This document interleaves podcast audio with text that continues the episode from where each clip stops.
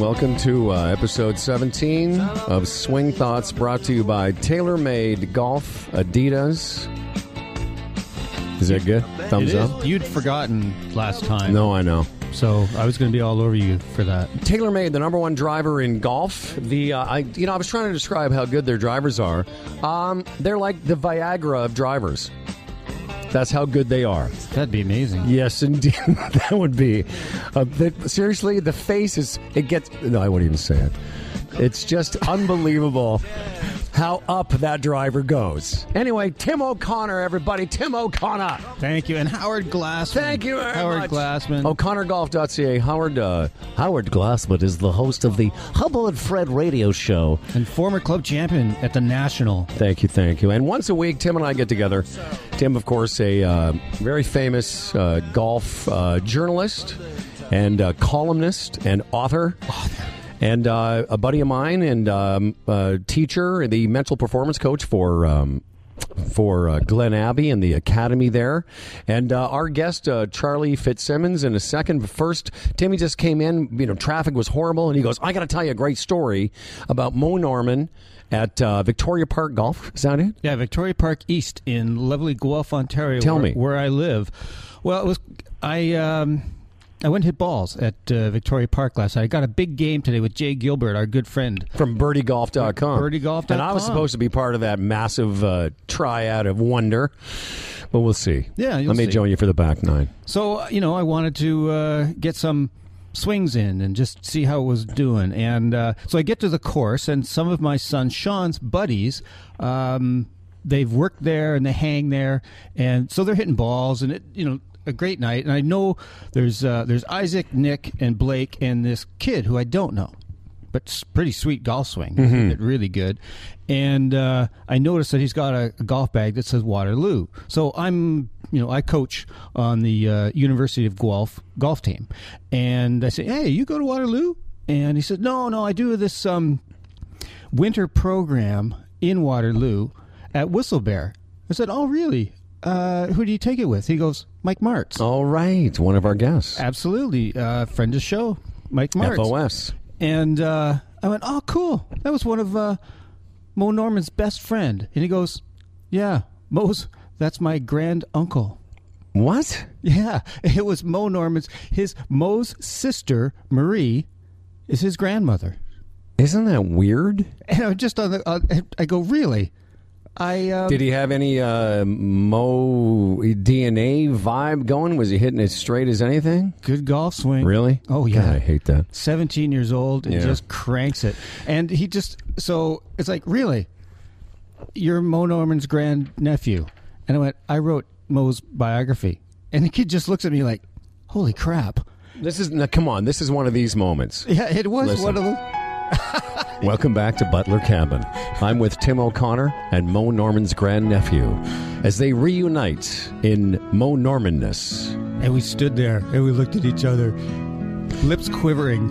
What a great night. By the way, it's funny. I talked to Timmy on the way home from uh, my round l- yesterday evening, and um, you were saying, yeah, I'm, on- my way to hit balls. I thought, you know, what a perfect night for it. Oh, it was. It was beautiful. Because the light at around uh, six forty-five, when I was finishing up, and I rem- I said to one of the people that uh, I was playing with, who you're about to meet, I said, the light is just so perfect right now.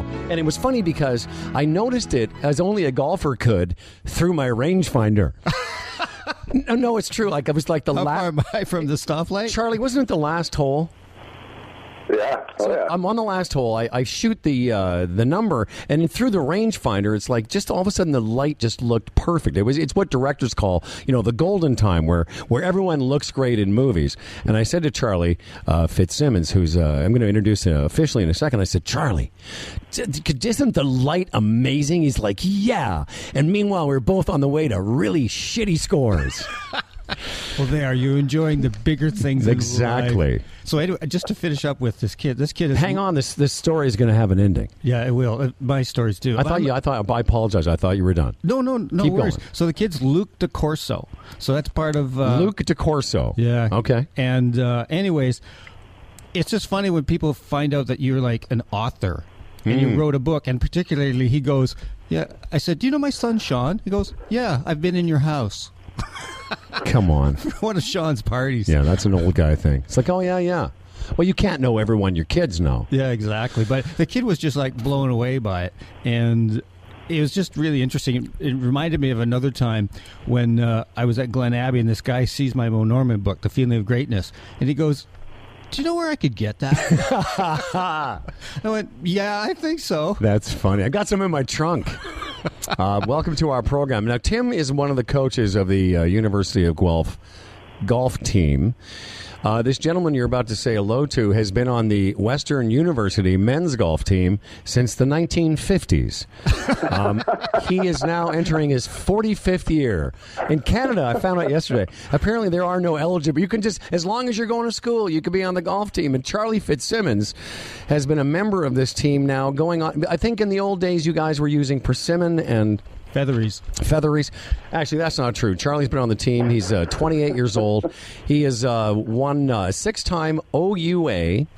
Uh, Ontario University Athletics All Star, and is a uh, an accomplished player. But interestingly, as well, holds an MA in sports psychology with a specialization in coaching.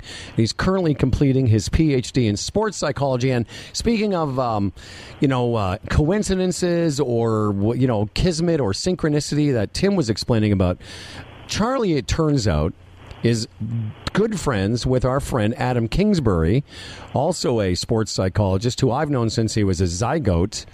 Um, Charlie and Adam, AK, one of my best friend's sons, are buddies, and Charlie is here on Swing Thoughts. Hello, sir. Thanks so much for having me on, guys. It's uh, it's an honor and a pleasure, and uh, you've done your research.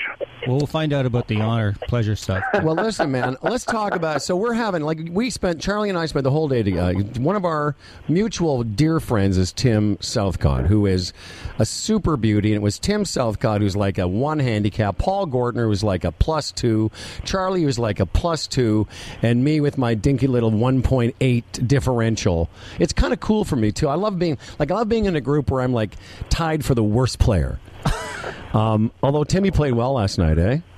Uh, he played really solid. It was uh, great to see, and uh, I always enjoy you know playing with guys when they have a really solid round. That just uh, just makes the day extra special. But uh, obviously, as you were saying before, there was more to it than, than just the golf. It was the, the company and the, the weather, and we just had a great day. We, we did have a great day, and, and it's true. Like on the last hole of the round, it was just where we were in the golf course. The light was spectacular, and even though I was on my way to one of my highest rounds this year, I thought to myself, like, wow, this is really. It's been such a great day. The number doesn't matter. It really didn't.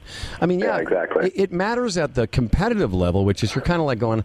Like I went home and I thought, you know, wh- why? Where was all those bogeys that I made? And, and to be full disclosure, I didn't shoot 90. I shot 79. But for me, it was like.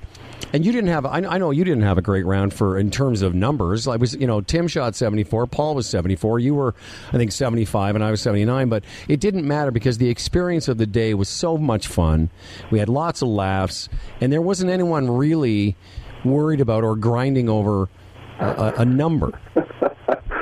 No, it was uh, it was just about a good round with friends, and uh, sometimes that kind of attitude uh, actually helps you to play even better. And and uh, so you know, if you were grinding it out, who knows if that would have actually helped your your score yesterday or not? But uh, or or mine or anybody's. So it's just one of those interesting things that sports psychology talks about, and and certainly makes you uh, question a little bit. I will say one thing, Tim. It would have been interesting for you to be there because even though we were playing, uh, the course we were playing was par 72, probably uh, around 6,700 yards, which was ironically enough the same number of times Charlie sneezed. Uh, he, he literally, At least. At least. he sneezed 6,700 times at one point. So, and I've always always taught to say "bless you." Like my dad, you know, those are sort of etiquette, right? So the first couple times Charlie sneezed, I was like, "Oh, bless you," and then he sneezed like seven times in a row. I went, "Okay, well, that's excessive." He's getting old. It's getting old. Well, about the fifth or sixth hole in a row when he went into these sneezing fits, uh, we all got angry at him. Like it was Will like, you take care of that? yeah, exactly. Do something Yeah, already. I feared for my life for a moment. So finally, I but just I, said, I survived. I just said to him, "Listen, bless you for the rest of the round. That's it. We're done because I'm going to be over here trying to figure out what to do." So, um, where do we begin with a guy like Charlie Fitzsimmons, Tim? Claritin? That's right. Yeah, where's, where's the sponsorship? No, I, I don't even have allergies. It was just I don't know what was going on. My my nose does funny things sometimes, but Hey, I, I already profusely apologized and, and hoped. Uh, Oh, no, it was hilarious. That Jim and Howard was uh, able to put up with me. Here's where I'll start. So, so uh, Charles, I met you on the uh, first tee at Cutten Club. Uh, I was We there. certainly did. I was there supporting the uh, University of Guelph varsity team, uh, and you were there um, captaining the Western team. And I used to like it when it was the University of Western Ontario, but anyways, um, anyways, so this big dude swaggers onto the first tee. I mean, he owns the tee. And I just leaned over to uh, Brandon McLeod, the coach of uh, Guelph, and said, "Who's that guy?" And he goes, "That's Charles Fitzsimmons, the oldest competitive golfer." But anyways, that's not my point. My point was is that you were just in this place of just you're out there have you're going to have some fun, and Yeah. just you know talking to everybody and whereas all the guys on the golf team and a lot of your teammates tight they're so tight you couldn't have driven a nail up their butt with a hammer um, so And I guess the question is, why would you want to? But that's a different discussion. no but what i'm saying is that that kind of looseness um, it's not faked You've learned how to do it, but that's maybe part of you. But maybe talk about that. Well, that's an interesting point. Is that your personality? Was that a learned behavior, or is that who you really are? It, it, Is it okay if I hijacked your question? You, no, no, com- it's- you complete it- me. They, they- they both Appreciate flow in very well together. I think the questions. Um, it, it, it's both. Um, it, it's very much me naturally, but it, it's hard to be yourself uh, under pressure. You know, especially when we're taught as kids that you have to be very serious in competition, and you can't have fun, and you have to be focused, and and you know you have to be intense, and, and all this kind of stuff. And and what I've really learned through my my um, sports psychology ventures and, and working with other athletes and, and obviously through all my, my schooling is that there are certain uh, peak performance states, you know, there are, and they're individual to each person. And so you really have to find out and understand, you know, how are you feeling, how are you acting, how are you thinking when you perform your best. And and what I've learned over my, my time as a competitive golfer, which I've been very fortunate to, to have a, pretty long career at this point in my life, is to is that I need to be myself. I need to be having fun. I need to be loose, and I need to be kind of social and and uh, and enjoying myself out there to, to play my best. And and so it, it has been a learned skill to to allow myself to relax to that point where I can go out there and, and really be myself and, and enjoy it and be comfortable being myself and not be worried that people are judging me and saying, oh, he's not taking it seriously or, oh, he doesn't care or, or something like that. They know I care as much or more as anyone else. But, you know, it's just that that's how I play my best. And, and so I'm going to make sure that uh, I can do that as often as possible. Well, that's really interesting because uh, the key piece I wanted to pick up on was that you said you you understand your peak performance state. Like one of the things that I do with a lot of my clients is that if they've had a really good round, I ask them to I do this whole deal where I get them to close their eyes and think back to the round, Yep. and then to the you know was it the front or the back? What couple of holes did you really play the best? And what was the state that you were in? and really relive that state. And so I just wanted you to talk to that piece around reflecting on when you've really played well or, or you're in a really good state and just how you can kind of draw on that in future games and replicate it. Yeah, hundred percent. So you know, there, there's two approaches you can kind of take, and, and yours is is very much one of them, and that's really looking at and understanding and just thinking about okay, when are the times that I've played my best, and and uh, and just try and think about and and uh, and do that. And so you can kind of journal, or you can go through those kind of meditative or, or imagery based experiences to try and take yourself back into those situations. Um, journaling is obviously a, a classic sports psychology technique. The other way to think about it is just trying to um, think more proactively a little bit ahead of time and just try and try and really think about when is it that uh, you feel your best.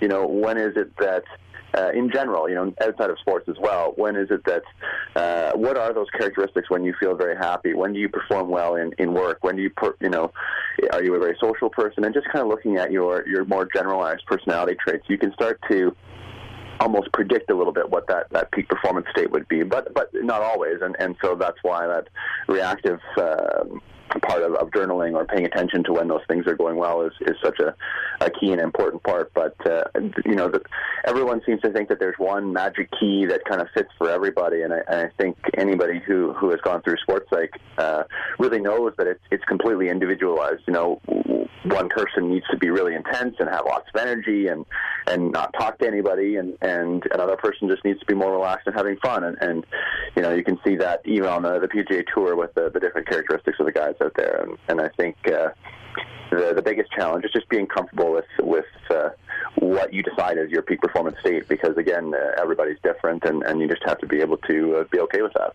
You know we were talking charlie and i before uh, the round we were just having something to eat and i was talking about my experience over my lifetime of exploring the mental side of golf and, and i often refer to the person i used to be as the worst golfer i ever met. And one of the things i mean talking about in temper and sulking all the any hallmark or any attribute you, you, you can imagine a, a poor person to play with I believe I was that person.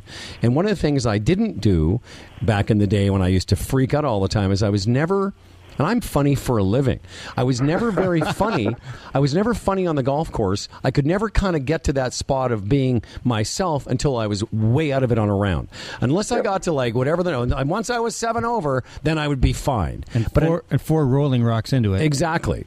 Where and you probably played a lot better then too. Exactly. Well, exactly. And, and, and as I've uh, over time, you know, it's funny because again, the guys we played with last night are two of my favorite now three of my favorite play, people to play with. But we we had lots of laughter. Um, we, I, I'm, I'm very social now on the golf course, even in tournament play. I played in a uh, GAO event a couple weeks ago, and the guys we were playing with were all great guys, really good players, and we all had pretty good rounds going. But we had social interaction, social discourse, you know, not f- screwing around kind of like Charlie and I and Paul and Tim did last night, but we were this foursome of guys playing to qualify, still managed to enjoy a social time, and I think what it's it's made me better, more certainly I've, I've enjoyed the experience better, but I also think it makes me play better because that is my natural state to be. Does yeah, that make sense? Definitely. What's interesting to me about that is is connecting both those dots.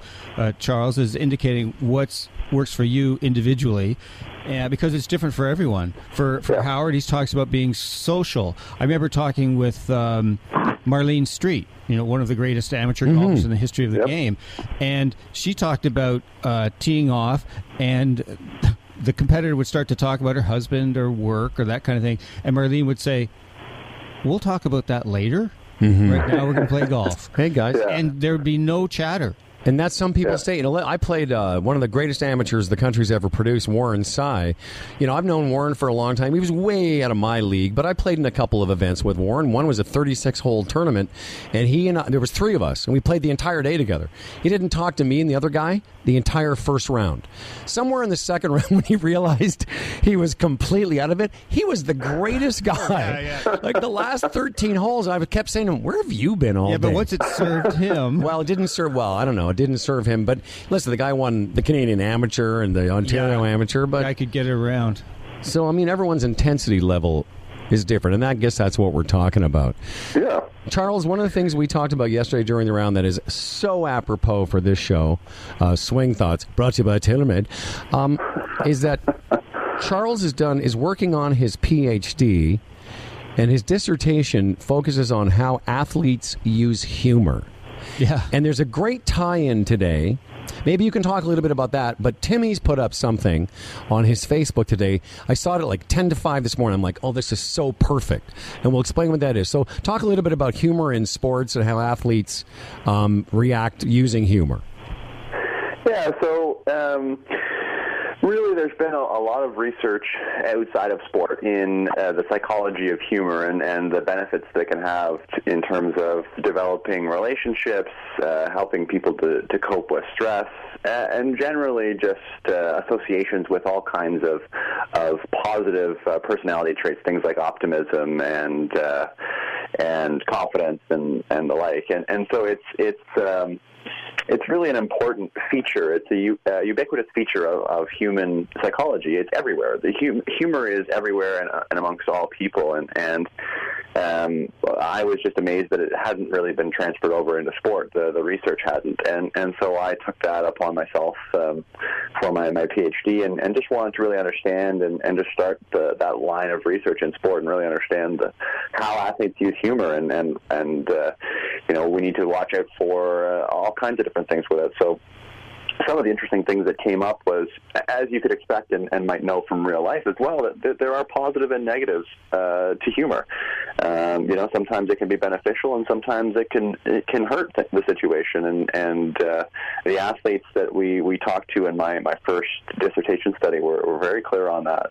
That there were lots of positives, but it depended how and, and when it was used. And so one of the uh, one of the interesting conclusions that one of the, the foremost researchers has talked about is that humor, in terms of a, a social setting, can really be thought of as a skill, um, where you can kind of uh, custom tailor it uh, to be more effective or, or, less effective. Obviously, if you're trying to be more effective, that's that's the focus. But it, it's just interesting because it it, it, it ties into other uh, sports like psychology skills like self talk or something like that, or imagery, where you know it's a practice skill. And and the reality is is that most people don't think of that. They they think of humor as being kind of set in stone and although everyone has their tendency and everyone has their um, their natural sense of humor, if you will, there there are different ways that you can use humor, and, and certainly you can temper uh, the kinds of humor you use around different people to to be the most successful. And, and so it's um, it's really about trying to now communicate that with athletes and help them to understand that there are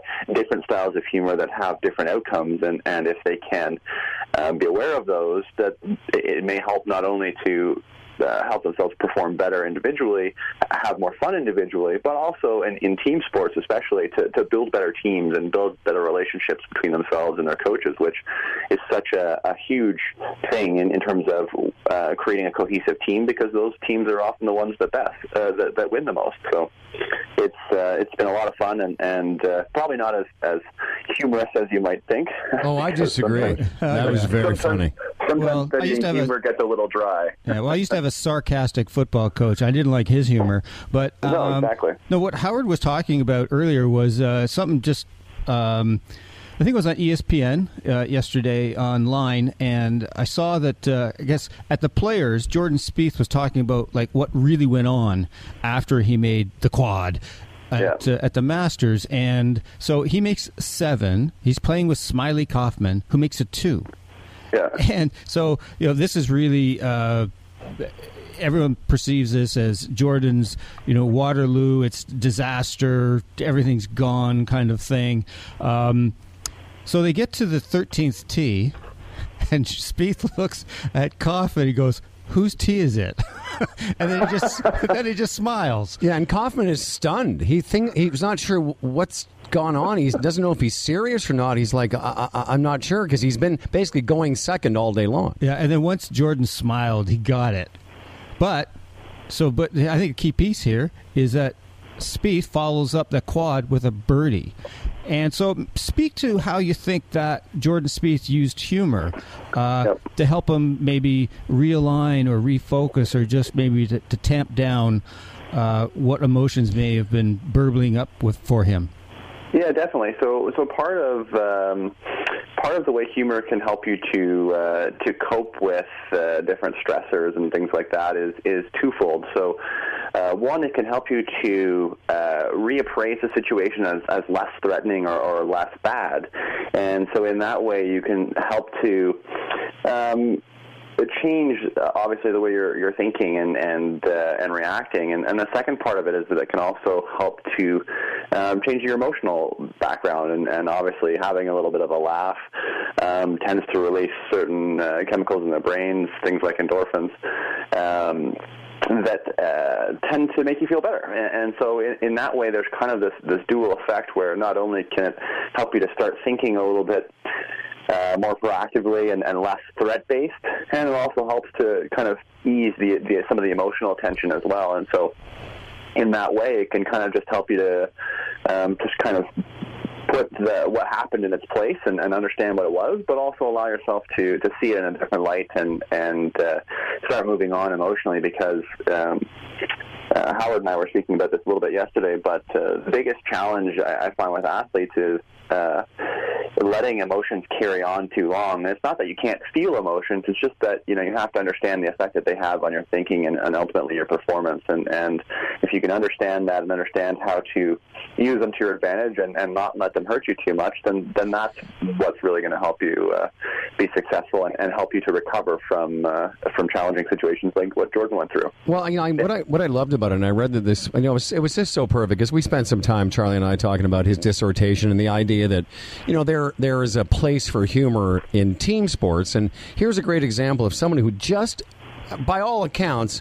You know, melted down. He had three holes, bogey, bogey, quad, and, and he had the wherewithal to say that it just goes to show you that walk from the 12th green to the 13th tee. It's not that he didn't feel all those things. It's that he had some presence of mind to to not only make Kylie or Smiley or whatever Smylie. Wiley Coyote. Um, he he had the idea, Brother Lucky. but yeah, he had the presence of mind to do that for himself as well. Yeah.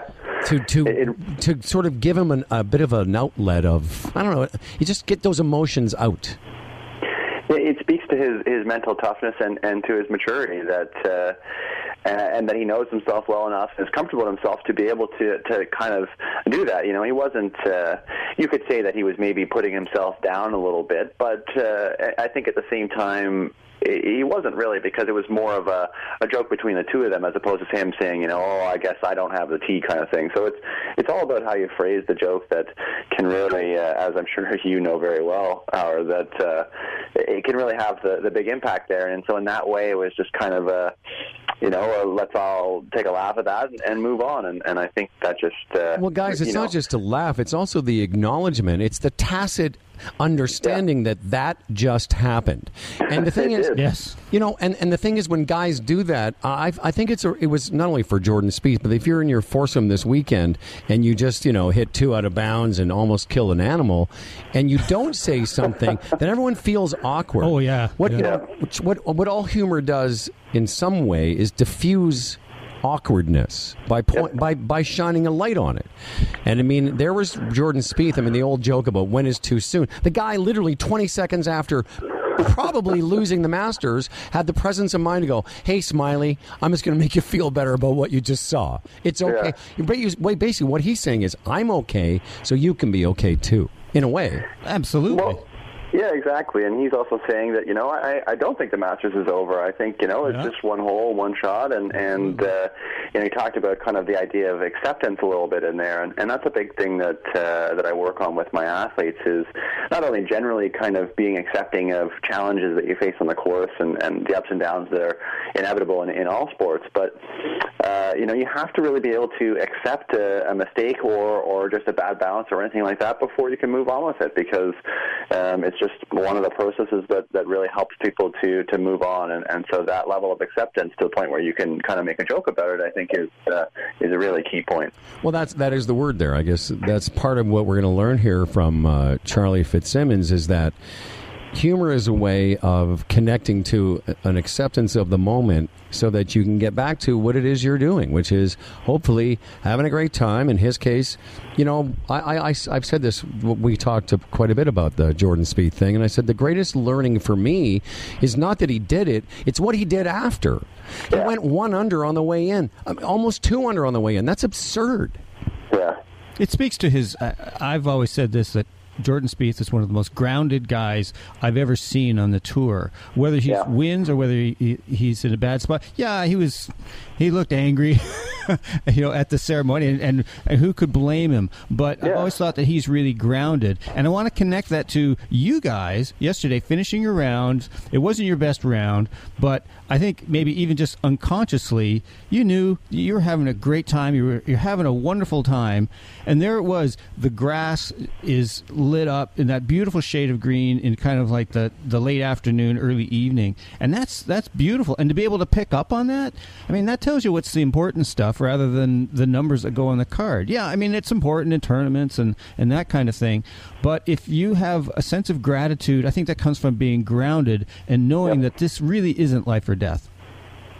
Well, and and honestly, I, I uh, you know, I think that attitude. Uh, it can be taken into tournaments, and, and again, people think, oh, you know, you're not taking it seriously or anything like that. But the reality is that any given day, you know, anything can happen on the golf course, and and if you if you approach it too seriously and and put uh, the life or death death kind of feeling of, of any given round, it just adds that much more pressure. And Yep. and to me, especially at the amateur level, but even at the professional level, it's it, there's so much more than that. You know, Jack Nicklaus always said the reason I was so good is because golf was just a game to me. It was just something I loved to do. If I played poorly, I knew that you know I get to go play it again another time. And you still have his family, and Yeah, life would go he on. had all those other parts of his life that were were so much more important, and and so you know you go- back to the the old quote about uh, golf being a good walk spoiled. Well, I think that's a choice, and and uh, in life we we often have choices about how we look at things, and and the reality is is that uh, the happiest people make the choice to see the world in a certain way, and and to I like see it in a way that that makes them happy and, and makes them feel good about it. And I think that was what we were really getting to, you know, around yesterday, and, and something that I've worked on a lot with, with myself personally and, and, and all of my clients is that, you know, there, there's more to life than sports, even though it doesn't feel that way sometimes. And and keeping that in mind is, is a big step towards just being a, happier person. And I think that makes you a better athlete over the long run. Well, you know, it's funny because, as I say, we got to the 18th hole that we were playing. It wasn't the 18th hole in the golf course. And we were just in this, you know, all in a, we were laughing our heads off about this and that. And we all hit decent drives on this really short par four. And I probably had, I'm going to say 45 or some ridiculously low number to the green. I, sh- I, I, I didn't even scope it because Tim, my buddy, was like, How many yards is it? I go, I don't know. It's right there. and then, um, like I said, I really don't need to shoot this. But when I did laser it, it's when I saw the light through uh, the, the viewfinder. I saw the And- light. and it- yeah, and it reminded me of looking through a camera. And then I go ahead and hit a horrible, like I hit a half chunk super skull, something or other. Like don't even get it to the green, and then I make a nice chip and I bogey it, but doesn't. I walked off going, it still doesn't matter. I still had a great time. Everyone hugged each other, and we, I, you know, I couldn't hang around after, but I was like, that, was- it didn't matter. Seventy eight or seventy nine didn't matter, and you know, and, I, and I'd like to hope that when it's going to be sixty eight or sixty nine, it won't matter either. No, I mean, you know, if you if you look back on that round in in in five years or ten years or whatever it may be, you know, you're not going to remember what you shot. You're going to remember the guys you played with, and you're going to remember that that memory of looking through the the rangefinder and seeing that that beautiful sight. And and I think that you know that long term perspective is sometimes uh, so critical, but so underutilized when uh, you know we're doing things on a day to day basis. So um, we're going to let you go. We have a, a couple other things we want to get to on this shortened version of Swing Thoughts. Um, Brought to you by Taylor. brought to you by Made. TaylorMade Adidas. Although it's so weird, it's like we get a sponsor, TaylorMade, and also Adidas. Like, no, we don't want them. No. So I, I didn't say that to Stewie, I go. Do you, I think to myself, I wonder if Stu Bannatyne thinks that we're responsible. For, uh, I was TaylorMade say, getting- isn't uh, isn't Adidas trying to sell TaylorMade? Yeah, that's right. Adidas That's is like, right. well, on- once Tim and Howard got on board. Um, so uh, as I remember, we, so we were talking before the round, I, and again, I told Charlie that I was the worst golfer I'd ever met. And now at 56, it's not like it was when I was 36, where I was li- used to lose my mind. And if I'd shot 79 at 36, I wouldn't have gotten to the end of the round. Did, so when, from a and guy, you, know, and you know that most people who probably listen to this show go, "Oh, if only I could ever shoot No, I 79." know. I know. Uh, but so from your from a from a golf um, coach, golf psychology perspective, what about i- i- did you was there any observations of my routine or my process or my demeanor that you can see me working on stuff or just quickly what were your and I don't want you know, I know you thought I was a good guy, but I mean more about my my um the way I approached it. I was curious about what you thought. Don't hold back. Full candor. Yeah. Well, no. To be perfectly honest with you, I was I was paying more attention to some of the other guys in the in the group, but generally, I you think work you work um, with Paul and uh, you work you also work with Timmy, right? So yeah, so I, I you know I was obviously uh, not overly focused on, on anything specific with, with your game, but I think the the biggest thing that uh, that I would say with you is. Um, it's so easy for you to have uh, an instant negative reaction after a shot.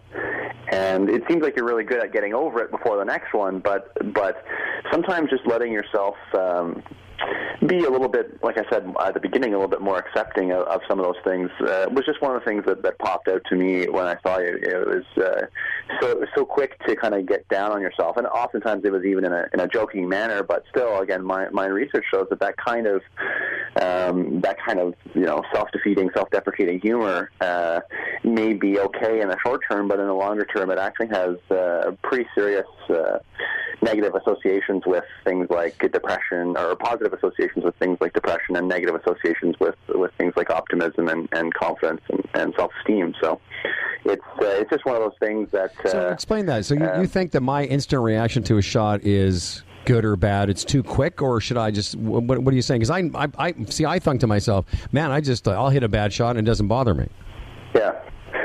It's and again that's the difference between the external reaction and, and the internal reaction is is uh, you know what we see or hear externally may be very different than, than really the, the thinking process that's going on behind that. And it, it may be that you know you're trying to um, to make a joke to have fun with the guys or, or whatever it may be. But that was just something that I, I noticed a couple of times when you hit a bad shot and just would come off kind of talking about how bad it was and and uh, how terrible it was and all those kinds of things. And and to me, you know, golf is a really hard game, especially you know you're saying you're working on a couple of, of swing thoughts and and and changing some things in your swing. And you know when that's happening, especially when you're trying to take down the course, that's just to me that's one of the hardest things you can do. And and um, all it does is it cements when you have a negative emotional reaction, it cements that memory in your mind Hmm, as a as, as a negative Yeah, thing, sure. right?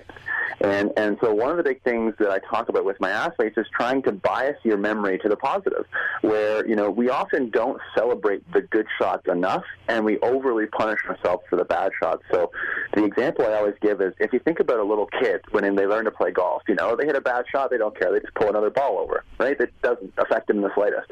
But if they get one up in the air and they hit a good one, they throw their hands up in the air and they tell everybody around mm-hmm. how amazing that shot was. Yeah.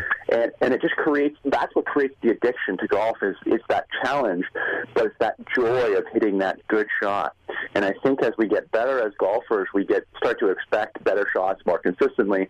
And so when it happens it kind of just goes okay no big deal you know good shot whatever but the bad shots then start piling up in our mind, going, "Oh God, that was such Yeah. a terrible shot. That was so bad." And and then you know, if you ask a player after the round and say, "Okay, you know, tell me your best three shots," they go, "Oh, I don't know, maybe that one, maybe another one." Okay, tell me your worst three. Oh, they tell you exactly in vivid detail every single thing about it. Yeah, because And- golf, and- yeah, yeah. most males, particularly guys, they to to talk about how well they played is a is um somehow that's like boasting or something. But to talk about the all the three putts, that's somewhat honorable. But I want to ask you real quick because we, we're kind of running out of time here, but.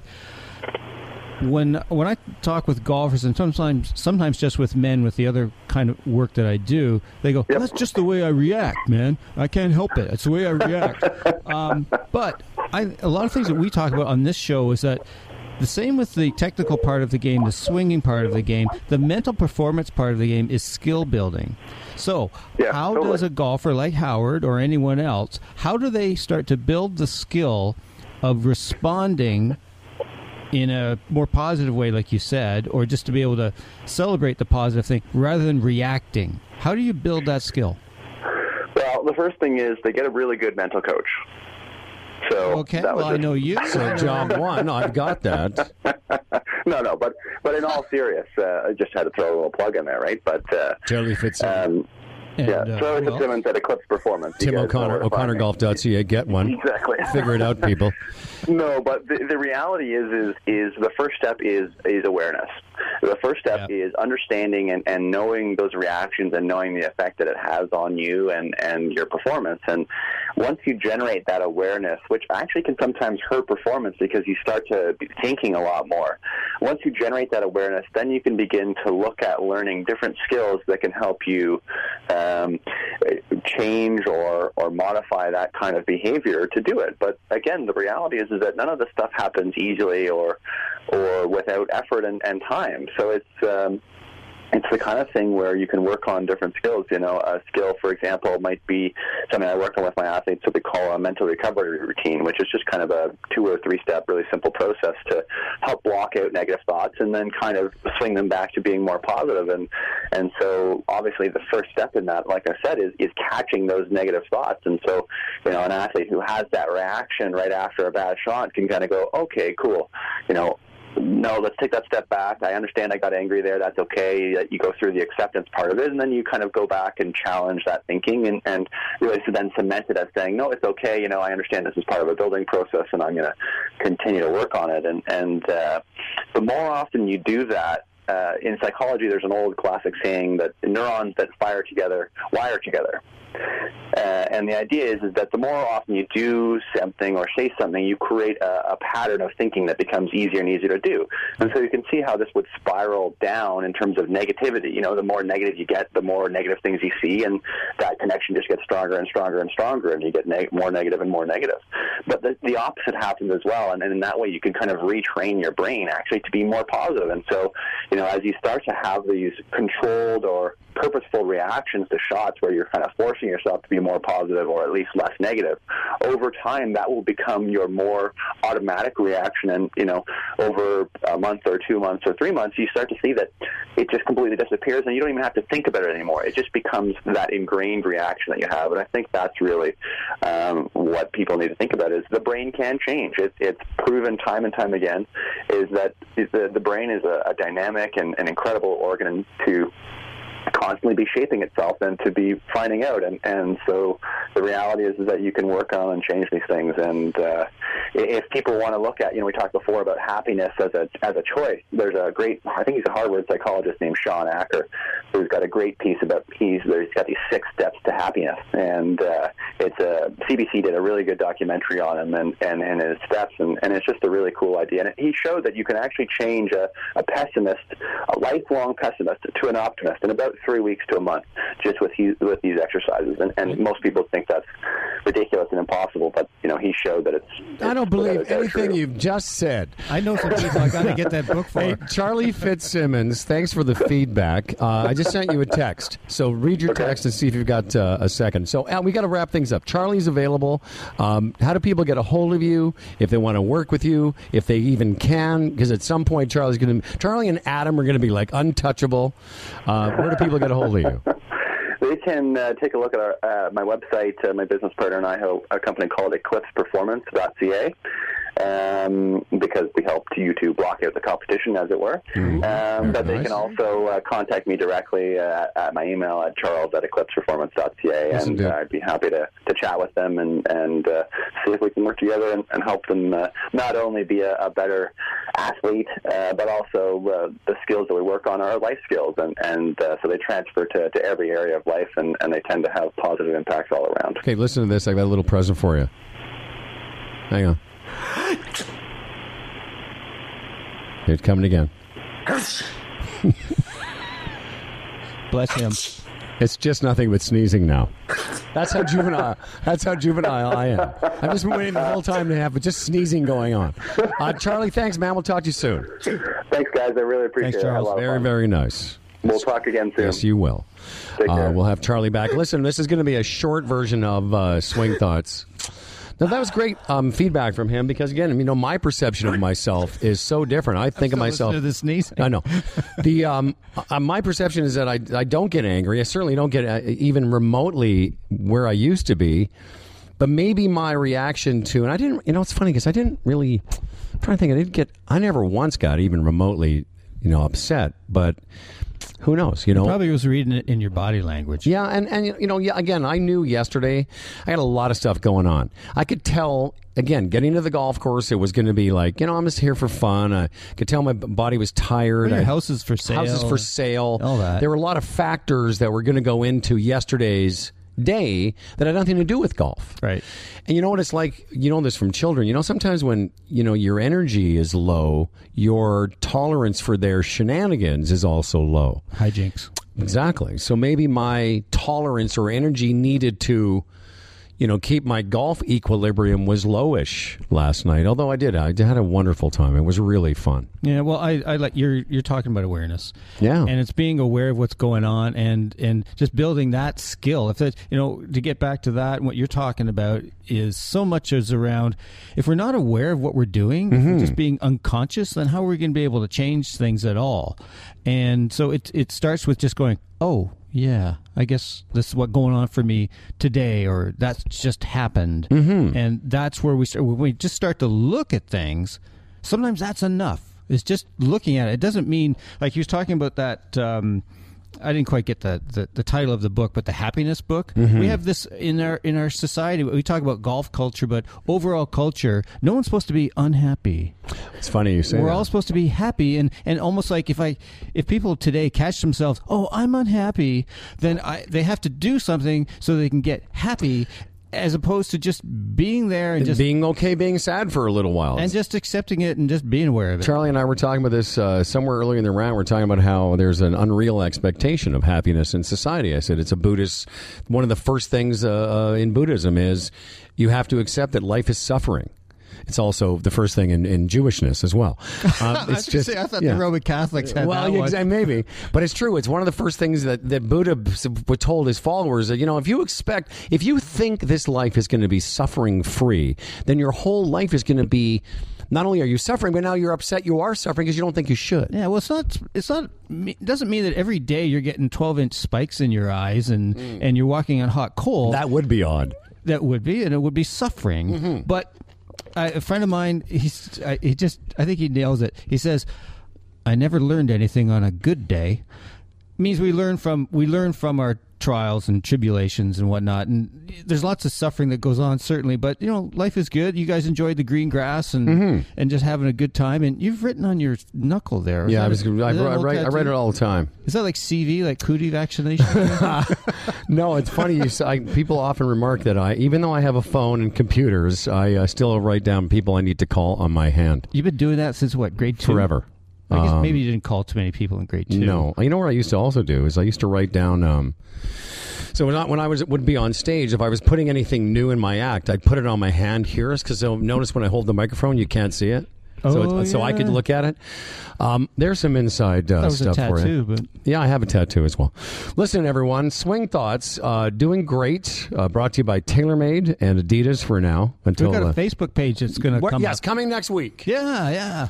And in the meantime, you can follow Timmy on Facebook. You can follow me on Facebook. Timmy's uh, shared that uh, great article with um, Jordan Spieth. Yep. if you don't want to go there, you can just check it out. It's basically Spieth's uh, press conference at the Players Championship, which is uh, by the time you listen to this, will be, I guess, through this weekend. Um, And I want to give you an update. I'm almost finished the Tiger Woods ESPN story. Story. Isn't it great, with the military? Oh, Yeah. it's, it's if you haven't, folks, if you haven't uh, checked it out, make sure you do. Uh, a great, great piece to to really put in context of what the hell happened to Tiger. and isn't that the name of it? Like what happened to Tiger Woods or something? No, it's like something like the secret life of Tiger Yeah, Woods yeah, or yeah. something. And uh, it's it's a brilliant br- brilliant piece of reporting, um, and really tells the story of uh, of. It gives you a really good idea on what the hell went down with Tiger Did Woods. you, I'm sure I've asked you this before, but I've forgotten. Did you read the Haney book? I have not. Well, it's very a lot of that sort of uh, military s- secret forces stuff. Uh, Haney touches on in his book, and that's corroborated and expanded a little bit in this article. And I remember something in the Haney book where Haney basically sat him down and said, "You know, you re- this stuff's taking over." You know, you're not spending the kind of time that you used to on golf and practicing and putting and all And that you're stuff. hurting yourself. And you're hurting yourself. A lot of those injuries that Tiger had are not golf injuries. Yeah, yeah. One of the, I think the one I think was it 06? Uh, the ACL injury. Yes. Uh, Haney said it was happened uh, running in uh, combat boots. Yeah. And he tore his ACL running in freaking Something Jack boots. Nicklaus never did. uh, to O'Connor or golf Hogan or or, Nelson or Snead. Actually, speaking of Hogan, that that that story of um, Snead played in bare feet. what was that story? He we just during the, the show today he was talking about uh, the awareness. Of, oh yeah, the um, of, of Spieth. You know, Yep. I think you know who's away, but isn't that a famous Hogan story? that Hogan played with a guy, and uh, Hogan got a two on a par three. The guy got a hole in one. What is the story? And Hogan was Hogan- like, I think Hogan just went shot. yeah, Just- or either he went shot or didn't even know was was thought he was uh, away on the tee. Anyway, hope you guys uh, enjoy your golf this uh, weekend and this week to come. O'Connor, O'Connor, O'ConnorGolf.ca. Yeah. With an Irish accent, too. Uh, O'ConnorGolf.ca. There you go. And uh, humbleandfredradio.com. Swing Thoughts on Facebook. Subscribe and share it with your friends. Thank you. Sound of the river, you stop and you hold everything. A band is blowing Dixie, double ball time. You feel alright.